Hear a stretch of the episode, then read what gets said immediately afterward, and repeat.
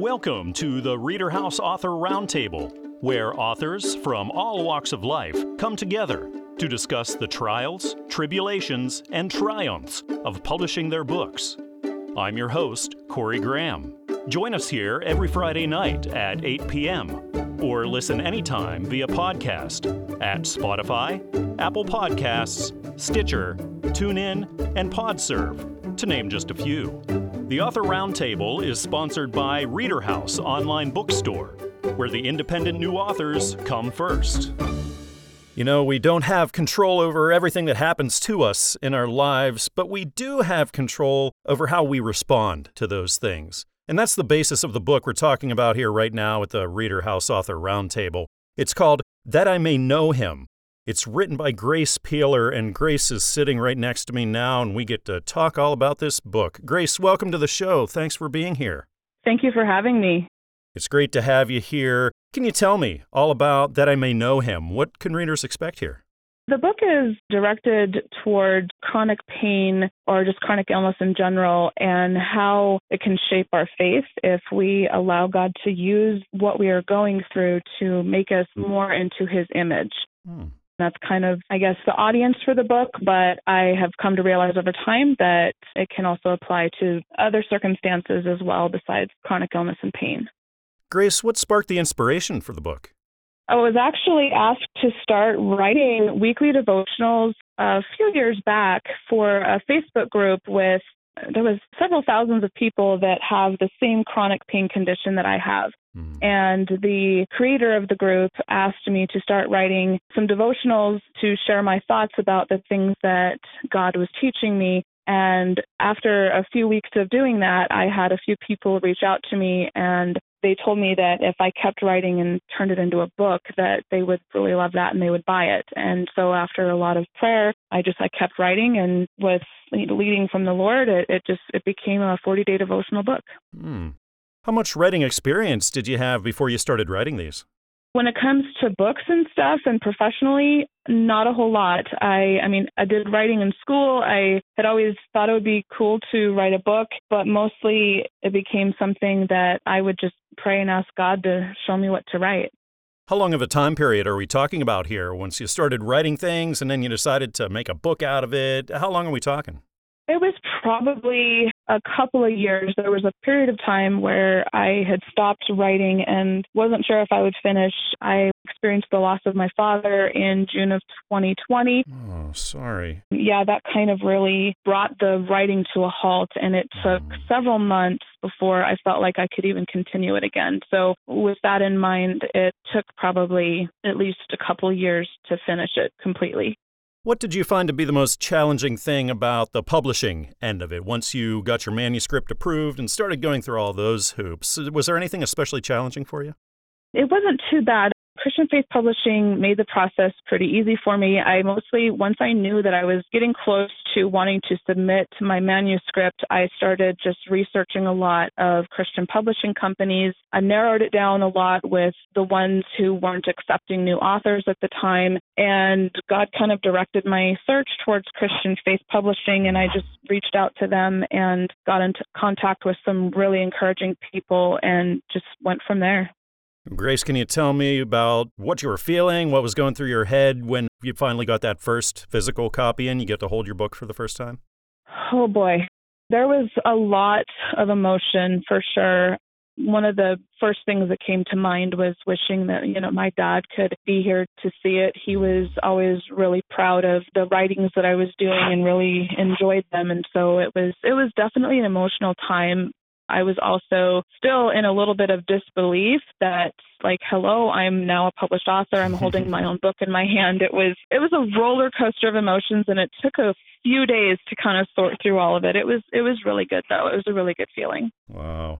And what have you found to be the most rewarding aspect of now being a published author?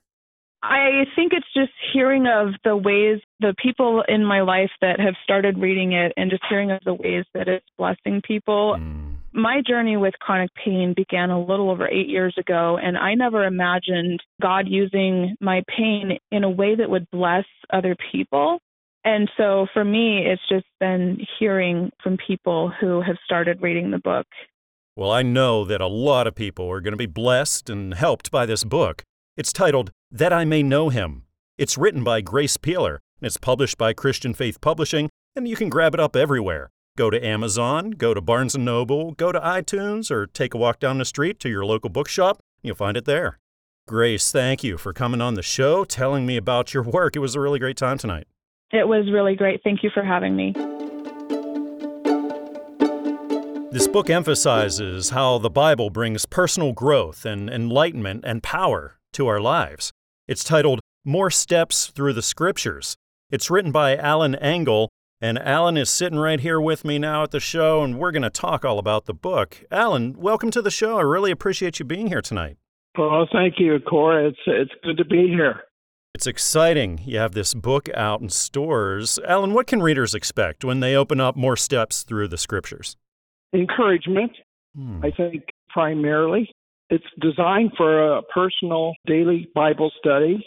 There's 200 steps in the book, so it can be done, you know, one step at a time. It's a passage of scripture that I selected, and then then I write a short commentary on it. Alan, how were you inspired to write this? What gave you the idea? That's a good question. Years ago, there was a thing that came out with these fitness watches in which you could count your steps while you were walking. It was designed to help you walk faithfully every day. And so that was designed for physical fitness. And I just picked up the idea and said, okay, how about steps for spiritual fitness? Hmm. That's the idea of the steps through the first book and this book, too. Of course, the first book was the Psalms and the Proverbs. Uh, what are the chances then we'll see a third one after this? Pretty good. Hmm. um, about halfway through it right now. It steps through the Gospels, walking with Jesus. It's taken a little longer than I thought, so it's, it may be two parts. but yeah, that'll be the series. Hmm. Now, before the first book, Alan, have you ever done anything like this? What does your writing background look like? No, I was not a writer Hmm. or an author. What I did was I'm a retired pastor. Hmm. And so each week I would pick a passage of scripture and write a sermon message to be given on Sunday. And so I did that faithfully for 15 years. And then after I retired, it just kind of automatically kept going. And uh, I journaled, and then it turned into the first book. Hmm. And then, Alan, whenever that day came and you got the mail and that first copy came in, uh, does that ever get old for you? You know, you're on your second book. Uh, When you see it for the first time and hold it, it's got to be crazy. Yeah.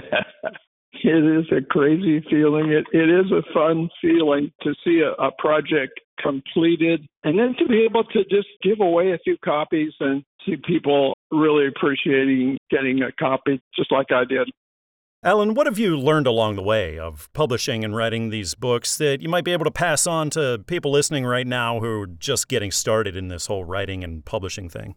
Yeah. Well, whatever your passion is and your desire, writing can fulfill it. I think you need to be led by the Lord as to whether this is something that He's uh, desiring for you. And then I believe the Holy Spirit will just come alongside you and help you through it, guide you through it. It's a journey. It takes, for me, it takes a couple of years for it to come to completion. Hmm.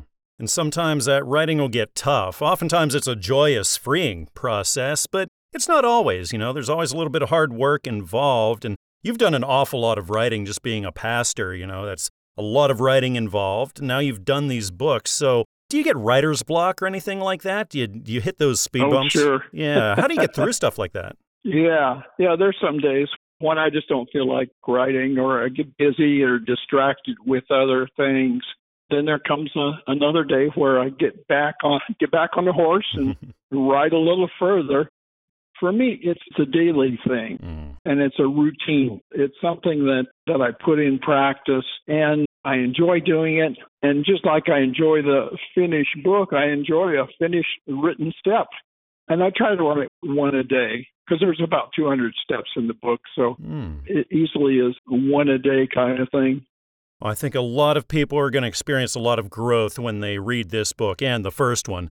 This one's called More Steps Through the Scriptures. It's written by Alan Engel. It's published by Christian Faith Publishing. Of course, you can find it anywhere, like at Amazon or at Barnes & Noble or on iTunes and also at traditional brick and mortar stores. Alan, thank you again for coming on the show and telling me all about your work. I had a nice time talking with you tonight.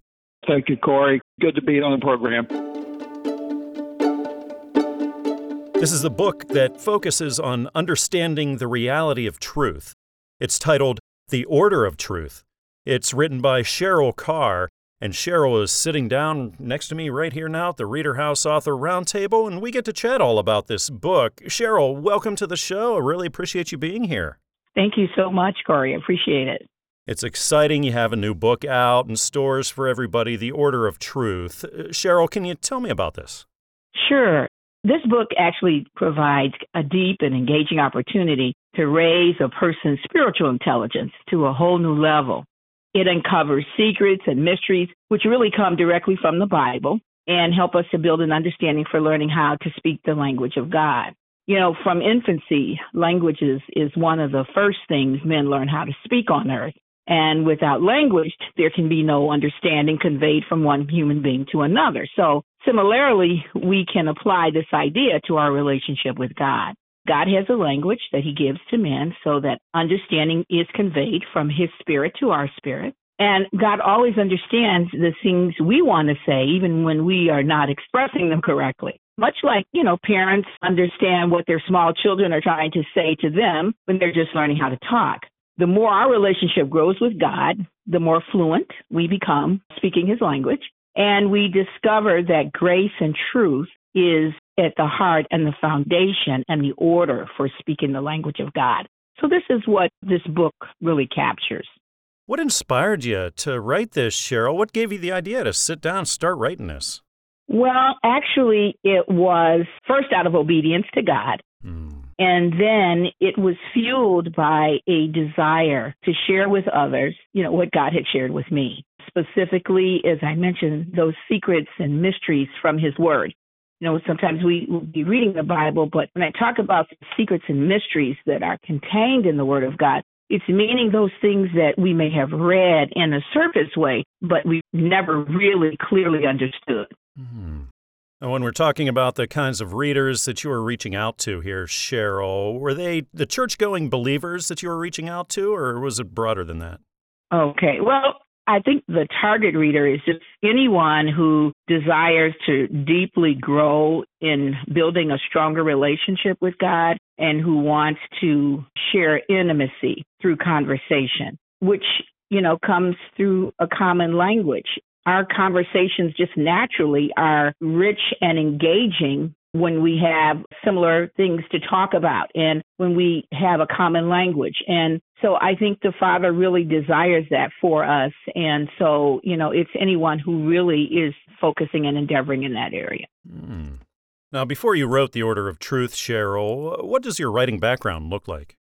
Well, this isn't my first published work. I actually published my first book in 2020, mm. and that was during the time of the pandemic when people were, I think, really looking for answers and, and needed hope. And God had placed a book in my belly even almost 20 years prior to the pandemic. And mm. I began to even wonder when that book was going to be a reality. But I found out that timing is so critical with God. And so little did I know that He was waiting to release it at a time when people, you know, may have needed it the most.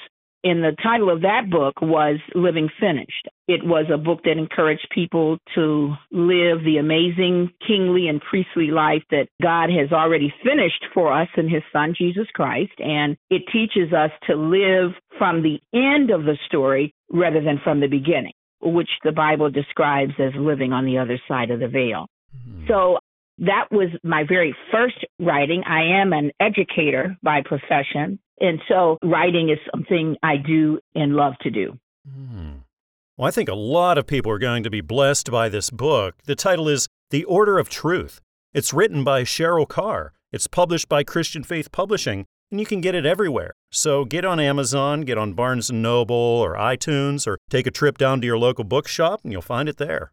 Cheryl, thanks again for coming on the show and talking with me, telling me all about the Order of Truth. I had such a nice time with you tonight. Thank you, Corey. I really appreciate it. Thank you for having me on your show. This book challenges readers to get excited about changing the world.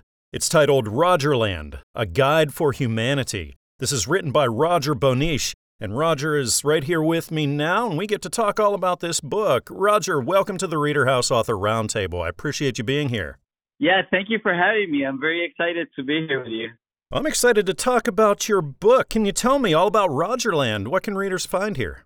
Mostly it's a book about inspiration and hopefully planting a seed on how we could better our future and how to find a more positive outcome for the planet, humanity, and everybody else that inhabits this wonderful earth. Hmm. Did you have a specific group of readers maybe that you were speaking to here? Well, at first I was thinking of just anybody that shares, you know, the same feeling that, you know, we do need to sort of get on track for a more positive tomorrow. Then I start thinking to myself, you know, this could also be for anybody who is just excited about creating something. Hopefully, it'll inspire people to create their own better future. So they don't have to follow the book every word per se. They don't have to agree with every chapter or every idea. But as long as we're inspiring each other and we're all in this as a team, as humanity, looking for a brighter tomorrow, you know, I, I think that's a good outcome for me. I would be very pleased and very grateful for that. Roger, where did this idea come from? What inspired you to write the book? Yeah, I was traveling at an early age. I did uh, about four months in Asia, some months in Africa, Europe, hmm. North America, Latin America. And in my travels, I saw all the beauty that's so different wherever you go. It, there's always so much to take in and so much, you know, man made beauty as well as God made beauty. It's just beauty all around us, right? mm, absolutely. I feel like then I started also noticing how, you know, sometimes humanity fails in common areas, no matter where you are in the planet. And I just sort of wanted to tackle those topics and, and sort of, you know, try and guide us. Since I've seen it repeated in such different geographies and locations across the planet, I, I just felt like maybe I could help a little bit here. Now, this is a pretty complex topic, Roger. I could imagine this might have taken you a long time to do. Is that the case? Yeah, yeah. It took me a while because uh, at first I sort of knew I wanted to write the book, and then I just never got around to sitting down and start the actual process of putting a book together. I had a lot of notes gathered across the years. I had gathered a lot of notes because I knew that I wanted to write a book. But once I sat down, to be honest, I never felt writer's block. I, I was always just very excited if anything, I feel like I skipped some ideas because I was writing so fast and I was just sort of like I didn't want to lose the inspiration. So yeah, that, that's actually a thing that I feel that I may have skipped some ideas in the process, and that's a shame. I think. But overall, from the moment I sat down to finishing the book, I would say it was about a year, a year's time, and and just a couple of years before that, gathering ideas and information on how to bring it together. I'm really curious about the title Rogerland. Can you tell me about that? The title, because my name is Roger, and so Rogerland is my ideal place to live. Like if I were to choose a place mm. to live, I would like to live in a place that has all these properties. But as I mentioned, for the readers, it's not that I want to impose my thoughts on anybody. If anything, I want to inspire and if the reader feels that there's things to change, then by all means, I would just be happy to inspire the readers and, and have them go about building their own, you know, like Peter Land or Charlie Land or Bertha Land, you know, like right. I want everybody to get inspired on building a better tomorrow, a, a brighter future. I like that approach that you're not trying to tell people how to do things, but rather you're inspiring them to think and you're inspiring them to change things in their own way. I think that's a great approach, Roger. Oh, thank you. Yeah, yeah. Well, if you want to get excited about changing the world for the better, then pick this book up. It's titled Rogerland A Guide for Humanity. This is written by Roger Bonniche and it's published by Christian Faith Publishing. Of course, you can get it everywhere, like on Amazon, Barnes & Noble, iTunes, also traditional brick and mortar stores. Roger, I really appreciate you coming on the show tonight and telling me all about Rogerland. I had a really nice time talking with you. Me too. I, I had a great time, and thank you. Thank you for having me. I appreciate it. His Touch of Grace, a devotional and Bible study guide, lessons 1 to 5. This is a book, it just hit stores, written by Kathy Nordgarden. We get to talk all about this book right now because Kathy's sitting right beside me. Kathy, welcome to the Reader House Author Roundtable. Thank you for being here. Thank you for having me with you. Well, it's wonderful to be talking about this book. Kathy, can you tell me what readers will find in His Touch of Grace? His Touch of Grace is a group of lessons over time that God inspired just as I drew near to Him and He opened up the desire, a strong desire to be in His Word. And as these lessons came together, I knew I was to journal them. Mm. I knew when He led me into a new lesson that it was all about Him and I just followed and journaled. And later on, after 28 years, these lessons ended up being in the first book, His Touch of Grace. Oh, 28 years. So that's the length of time it took to write all of these and collect them together? Yeah, I wow. started journaling them and never had a plan for a book. you know, just my walk and the lessons that I learned. And then over time, they opened up to be Bible study lessons with a women's group and then later on, they opened up to be lessons on social media. And the group of readers became larger and larger. and I just felt finally, after so many people asked, why isn't this a book? I went ahead and spent the last year then preparing that. So this would be for a broad readership. It's not just for a women's group or something like that. No, not at all. No, not at all. It's for anybody who wants to know more about a God that so many times we say is in heaven. Hmm. And we don't realize that the God who created the universe is with us. And so it becomes a very personal walk and relationship with God, not a God that's at a far distance, but we can learn more about Him, that He's with us in our day to day lives. And that's what this book is about. It's drawing you near and showing you we can walk with him now. We can know his love now. He wants to reveal himself in everything we do. Hmm. Kathy, what does your writing background look like? Have you ever done anything like this before when it comes to publishing a book? No, I haven't. My writing would come out when I wanted to send a family Christmas letter to everybody. And then I would see, oh my gosh, and I'd get compliments and comments on it mm. and think all I did was send the letters telling you I love you and and it did a lot more than that I think mm. in hmm. people's hearts. Well, after all this time, you worked on this book for a long time, Kathy. A lot of hard work goes into publishing too. What was it like when you finally got that first copy in the mail and you got to hold your book for the first time? I just have been, I still am in awe. Mm. I'm so excited. There's interest in this topic, especially in the times that we live in now, where it just seems like there's so much confusion and darkness, and people don't understand it. Nobody understands it. But when we can read that the God who created the universe does understand, and we can find hope in his word, and, and this book will just draw you into that hope. So, looking ahead, where are you on the next book? Do you have several more planned or just the one? Well, in the journaling, there were 15 lessons, and each lesson would come with a drawing, an unplanned drawing. Hmm. So there's a drawing in poems and the lessons, the Bible lessons, the daily devotions, and there were 15 lessons total. So book one has the first five lessons in the order that I was able to journal them. And then book two, lessons six through 10, are actually waiting for my approval with the publisher right now. Mm. So within a matter of a month or two, it will probably be in print format, in electronic format. And then the last five lessons, which will be book three, they are sitting on my computer and waiting for me to edit them enough to get them to the publisher. So there will be three books with 15 lessons total. Well, if you're looking to get more of God's goodness and His guidance as a part of your daily life, then you should check this book out. It's titled His Touch of Grace, a devotional and Bible study guide lessons 1 to 5.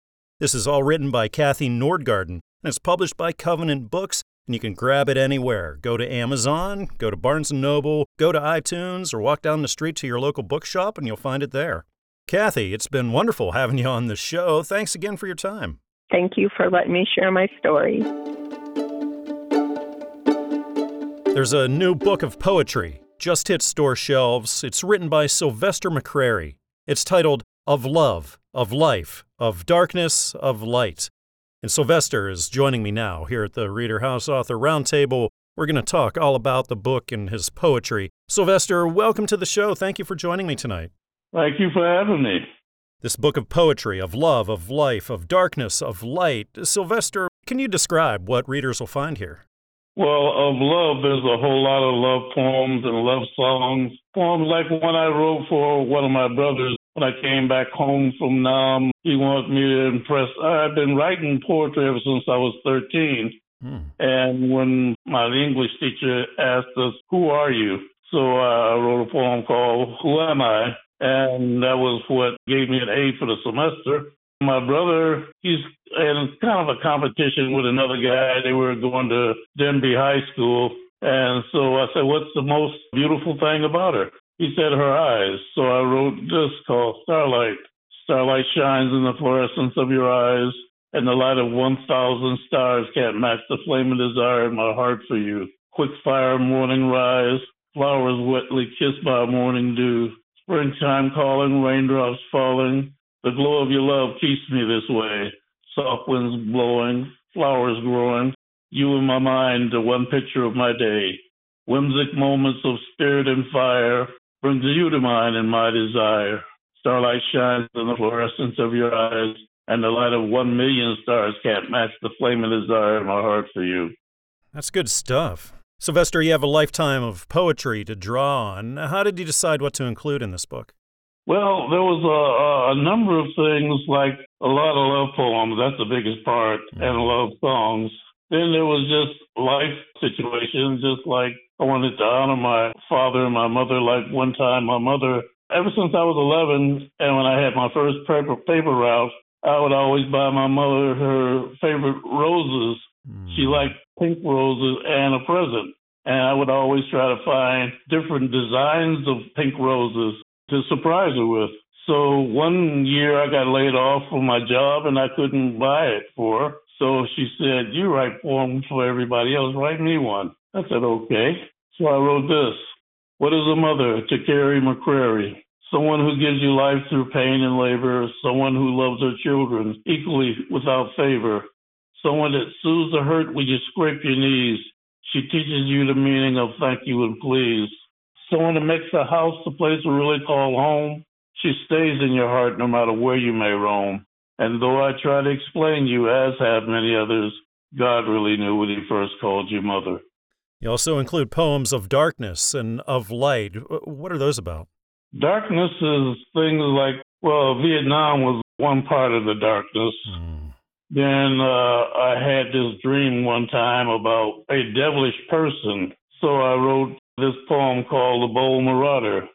And it sort of went like, He comes with the night when all is right, as the moon is full and hotter, and death is his flame of lives off when he came, and he's called the Bold Marauder. It was once in a small town when sleep came, with lights turned down, and half the world was at peace. His hour had struck, and the time was right. He rallied his forces in the dark of night. Once again, death was on release. Out of the blackness all at once they came with their blood hot and their minds inflamed to do their unholy deeds. With thoughts of murder in their hearts, with thoughts of treasure from the start, they raised swords and voices to their captain's creed. But now in ashes the town lies, as he has made silent of their cries, and took gold, silver, and their young daughters. With the night he disappears, and on through the years echo the terror of the bold marauder. Well, I'll tell you, Corey, the best part of, of the book is the last part because that's about my devotion to God and my relationship with God. And just like the last poem is a song called How Can You Live Without God? From all that I was taught and I've read in the Bible, God is love. The title is Of Love, of Life, of Darkness, of Light. These are poems written by Sylvester McCrary, and this is published by Christian Faith Publishing. You can find it everywhere, of course, like on Amazon and Barnes & Noble, iTunes, and also traditional brick and mortar stores. Well, Sylvester, it was wonderful talking with you tonight, hearing your poetry and all about your work. Uh, I had a really nice time. Thank you for having me, Corey. Collateral Damage. It's the book. It's out in stores right now, written by Sonny Alisher Kaiser. Sonny's mother, Jody, is here with me now at the Reader House Author Roundtable. We're going to chat about this book. Jody, thank you for being here. Welcome to the show. Thank you. Thank you for having me. It's great to have you here. Jody, can you tell me about Collateral Damage? Yes, Collateral Damage was written by our daughter Sunny, and she wrote the book before she herself was diagnosed with ovarian cancer. Hmm. And in the book, a character has ovarian cancer. And we just know that Sunny, because of all of her research, knew everything that was going to happen to her when she herself was diagnosed.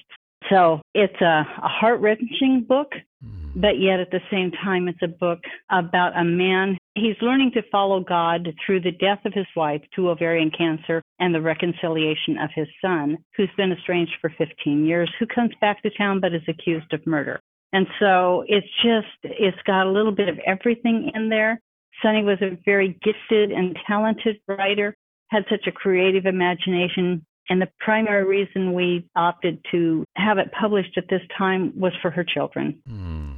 Her son Robbie is now 20, almost 21, is in the military. And daughter Justine is a 17 year old, almost 18, will be graduating here in a couple months. And actually, she'll be coming to live with us after her graduation. But they're able to see the character, the imagination, and the faith of their mother that they never got to experience. Sonny's been gone for 11 years, 11 and a half years, and Robbie was nine when his mom died, and Justine was six. Wow. So again, they just never really got to experience a healthy mom, but they got they're now seeing her creativity. Jody, when you think about the kinds of readers who would really be into this book, who would that be? I think it's just people who have family differences like I said, there was an estrangement with their oldest child in the book. There's reconciliation that goes on at the end of the book. But I mean, all families have issues. All hmm. families have illnesses. We never expected to see our daughter contract and battle cancer and then lose that battle. You know, we just thought she was a good fighter and could win the battle. Mm-hmm. There's all kinds of audiences that can see it, but they can also see the way that God works in mm-hmm. their lives. When it came to publishing this book, how complete was it when Sunny left it? Was the writing done, or how much did you have to do? Okay, she had it complete. I had read it as she wrote it. So we're talking about probably 2004, 2003 as she was writing it. She was just never able to get it published at that time. So I had read it. And then last fall, Justine in her junior year of high school had a family history project. And so she started asking a lot of questions about family. Mm-hmm. And I figured that, that that was kind of what prompted us to go ahead and submit it. And like I said, I've I've read it many times. Robbie asked me if I had read the book, and I said, "Oh yeah, uh, I've read it countless number of times." You know, mm. and I did a lot of the editing, and then Christian Faith did the final editing of it. What did you find to be the most challenging aspect of taking Sonny's work and publishing it? What would other readers think of it? I know as a mm. family, we all loved it. And it's the type of reading that I do. I like something that's got a little bit of drama or mystery to it. And it definitely has that in it, but also that Christian message. But what was challenging was would it be accepted? Mm. Would it be accepted? And I, I didn't even tell her kids that I had submitted it until after it was accepted. Jody, the day that the first physical copy came in of Collateral Damage and you got it out of the mailbox, got to hold this book for the first time. Tell me about that moment. Justine, she lives in Montana. We live in Oregon. She happened to be down here visiting during the time that the books arrived. And so she was getting ready, we were ready to take her to the airport. And I was able to actually hand her a copy. Oh, wow. And the look on her face, the look on her face as she held that and held it to her chest I did the same thing. I was just overwhelmed by being able to actually hold the book, but to see it in her kids. And then we had to mail copies to everybody else. it's called Collateral Damage. It's written by Sonny Alisher Kaiser and is published by Christian Faith Publishing. You can find it everywhere, of course, like on Amazon and Barnes & Noble and iTunes, also traditional brick and mortar stores. Thank you again, Jody, for coming on the show and telling me about Sunny and about this book. I had a nice time talking with you. Thank you. Thank you so much. I appreciate it. Joining me right now here at the Reader House Author Roundtable is author Travis Pond. Travis, welcome to the show. Thanks for being here with me tonight. Thank you very much for having me on. Well, it's my pleasure. It's exciting. You have a new book out in stores called The Last Shepherd. Travis, can you tell me what readers can expect when they open this up? The Last Shepherd is just a wonderful, it's a short story, nothing too committed it's time wise, but a short story that talks about the kind of the true meaning of Christmas and helps you get into a good feel for the Christmas time. It, it helps kids. It's it's meant for kids and parents to share together and enjoy a good bonding moment around the Christmas season. Hmm. Travis, what inspired you to write the book? When did you get the idea and start writing? You know, I happened to be sitting around with my family Christmas Eve, and we were reading the account out of Luke, and we were talking about the moment that the angel appeared to the shepherds and how the shepherds were so excited and they left with haste to go find the Christ child. And it got me thinking. I thought to myself, you know, how did this happen? I mean, did they just, you know, all just jump up and immediately run, or were there some that were quicker and up than others? And I got to think, you know, what happened to that last shepherd, that last one that made it there that night?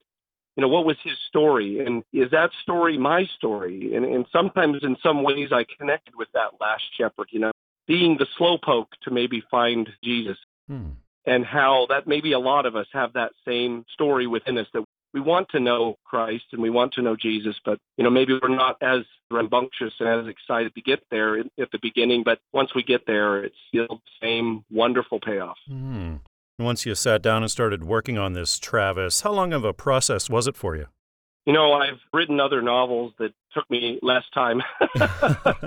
this little story has been in the making for actually for two years. Hmm. I came up with the title and the idea and coming up with the right way to express what I was feeling about the story. This is a lot of my own feelings for my own life and Christmas. And I think it, it resonates with a lot, but it, it took me two years to really get this to the point where I wanted it. And most often, when you're working with children's books, you'll be working with illustrations as well. Travis, what kind of a process was that for you? You know, that was a wonderful process. I found this amazing illustrator, and, and it's something that she did kind of as a side and was a little reluctant to do at the beginning. And as she read the story, she said, You know, this story really needs pictures. And I said, I agree. And it didn't take long as she read it and as we talked about the project to come up with the idea of the way this story needed to be told. And I think she did a fantastic job of telling the story in the pictures. And it makes the story just so much better when you're able to see the scenes that she created. Hmm. You told me about how you had been writing novels prior to this, Travis. Was it challenging then to make the jump to children's books? Is this your first time doing that kind of thing? It is. My fantasy series that I have written is kind of geared more toward the younger. It's sort of a middle grade YA mix and a little upper middle grade, I guess. It's kind of in that middle. And so going down to something that was geared more for children was not terribly difficult. The hard part really was making it so adults would enjoy the story just as much. Mm. I wanted everyone to be able to enjoy this story and yet not have the children be bored. have you thought about maybe doing more children's books in the future? Yeah, I have thought about it. I have thought, you know, there are so many stories out there that can be told and it's just a matter of connecting with the right story to be able to share. And I think with children's stories, there's so much more that you need to be able to connect with. It's not so much as an entertaining value, it is. But a lot of things with children's stories, in my mind, you want a value there that they can grasp onto and really enjoy. And so being able to tell that is, a, is its own little challenge. Mm-hmm. Well, this is a great book for children and for families, and everybody listening, I encourage you to go check it out. It's titled The Last Shepherd. It's written by Travis Pond, and it's published by Covenant Books.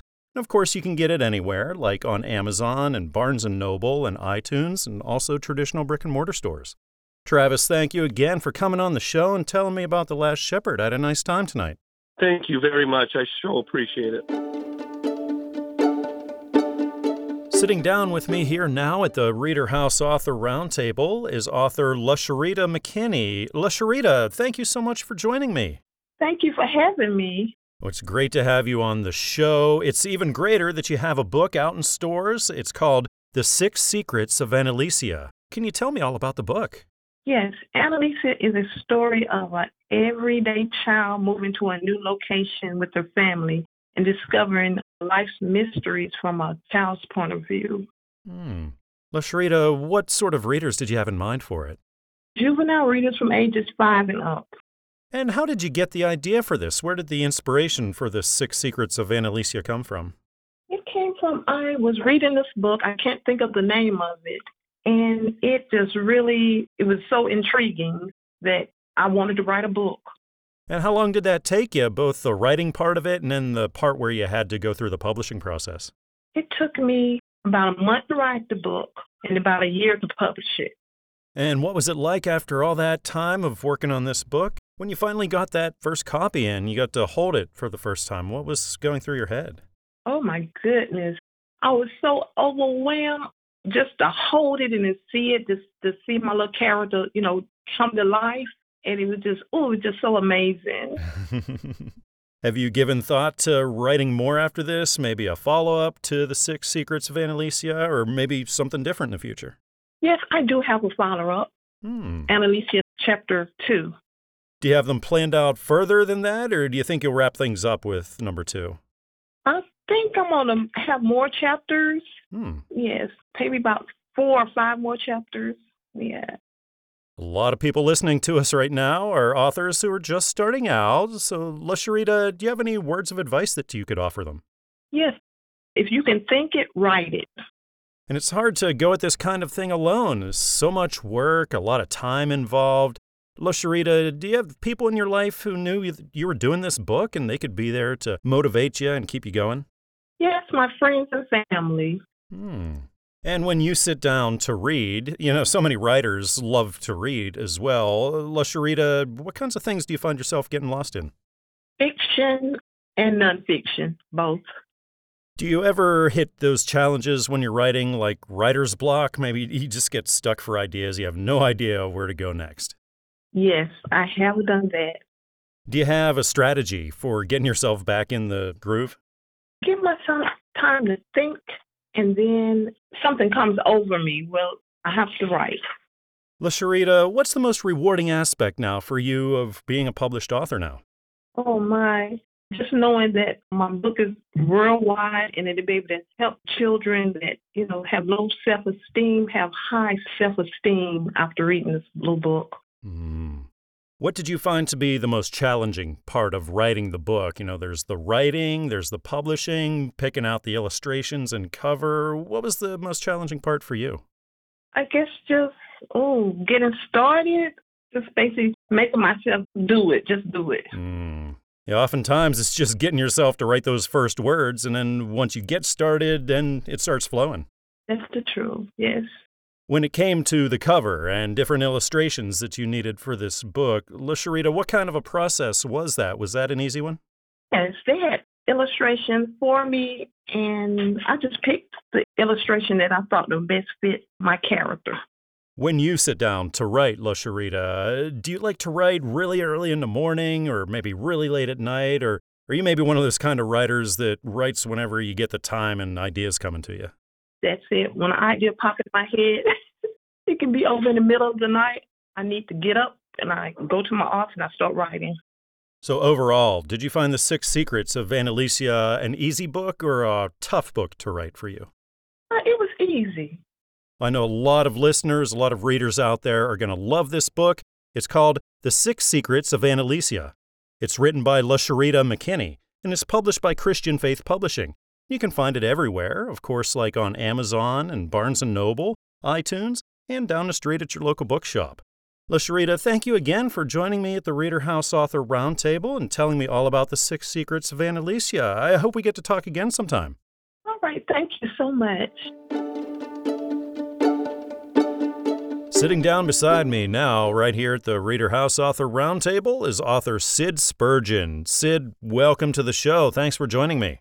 Thank you. It's a pleasure to be here. Well, the pleasure is all mine, Sid. It's really exciting. I got to congratulate you. You have a new book out called Rivers, Pickups, and Friends. Can you tell me what it's about? Sure. It's about three men who've grown up together in a small town in Oregon, Pendleton, Oregon. They were kids together. Two of them went to high school together, and one was a little bit behind them. They went off to college. One went to Vietnam, but they all returned to Pendleton and they all wanted to live there and they all came back and got jobs and families. And that's kind of about what they did after that happened. After mostly it's their adult life. Hmm. Sid, what kinds of readers do you think would be really into Rivers Pickups and Friends? Well, that's a great question. I think it would be just people who read regularly who like good stories. I mean, it's a good story about nice people. They say good things, they do, you know, and it's sad at the end, but I think it, really anybody who likes to read would probably like this book. Where'd you get the idea for it, Sid? What inspired you to write this? Okay, this is probably a longer story. I am a seriously addicted steelhead fisherman, and I always wanted to write a story about fishing for steelhead, you know, kind of a field and stream kind of thing. And I never could get it the way I wanted it. When I finally did, I finally got it. And it's the beginning of the book, by the way, is the guy's on a steelhead trip. There's a guy fishing, and he's driving back to his house and I thought, you know, this guy's got to go home. And He's probably got a family, and he lives in Pendleton. And maybe I can just keep going with this. And, and I did. I, I just kept going and turned it into a, a book. Hmm. How long about did that take you? Well, I think I don't think any more than seven or eight months. The part that took the longest really was my own review of it and tuning up a lot of things in the book. Sid, is this your first go at something like this? What does your writing background look like? It's the first time I've, I've sat down really, and it, well, no, it's the second time I've sat down and written a whole book. The first one I wrote, it's in a box in a closet, kind of where I thought this one, where I put this one too. But when I finished with this one, I thought, you know, this might not be too bad. And I know the difference between bad writing and good writing. So I had some friends read it, and one of my friends kind of lectured me. He says, "Well, what are you waiting for? Get this thing published." And so that's basically how it happened. Now, what was it like the day you finally got that first one in? You got to hold your own work for the first oh, time, look at it. What was that like, Sid? Well, I'll tell you. I said holy. Then I said kind of a bad word after that. and then I told my wife, I said, "Do you see this? it's almost as surreal uh, for me. For me, and I'm 73 years old. Shoot, I haven't done anything earth shaking. I kind of thought, well, there's my name on the front of this dang thing, and it was surreal. And in fact, the first thing I did was read it what surprised me is how much different it seemed when I was reading it in book form. Hmm. It seemed real then. Finally, finally at last, it seemed real. But when I saw the book, boy, that that just did it for me. So, what are the chances we might see a sequel to this one, or, or some other kind of book from you in the future? That's a good question, and I'm almost done with the second one. I've got a little bit more to go with it. But what's in the original book, the one we're talking about now, there's the older gentleman in there who's the father of one of the main characters, and he's really a nice guy, and he's kind of a neat guy, and he's a World War II veteran, and he's had a long, long, pretty, pretty good life, and he's really an intelligent man on top of it all. So I'm thinking, well, maybe if I gave this guy a backstory. So that's what the second one's about. I changed names and stuff like that, but basically that is my motivation to do that. Well, I know a lot of readers are going to love this book, and I think they ought to check it out. It's titled Rivers, Pickups, and Friends. It's written by Sid Spurgeon. It's published by Newman Springs Publishing. You can get it everywhere, like Amazon and Barnes & Noble and iTunes, and also traditional brick and mortar stores. Sid, I had a great time talking with you tonight. Thank you so much for joining me and tell me all about things. It was a lot of fun for me, too. I appreciate your call. We hope you enjoyed this edition of the Reader House Author Roundtable, where authors from all walks of life come together to discuss the trials, tribulations, and triumphs of publishing their books. We hope to see you back here every Friday night at 8 p.m. or listen anytime via podcast at Spotify, Apple Podcasts, Stitcher, TuneIn, and Podserve, to name just a few. The Author Roundtable is sponsored by Reader House Online Bookstore, where independent new authors come first.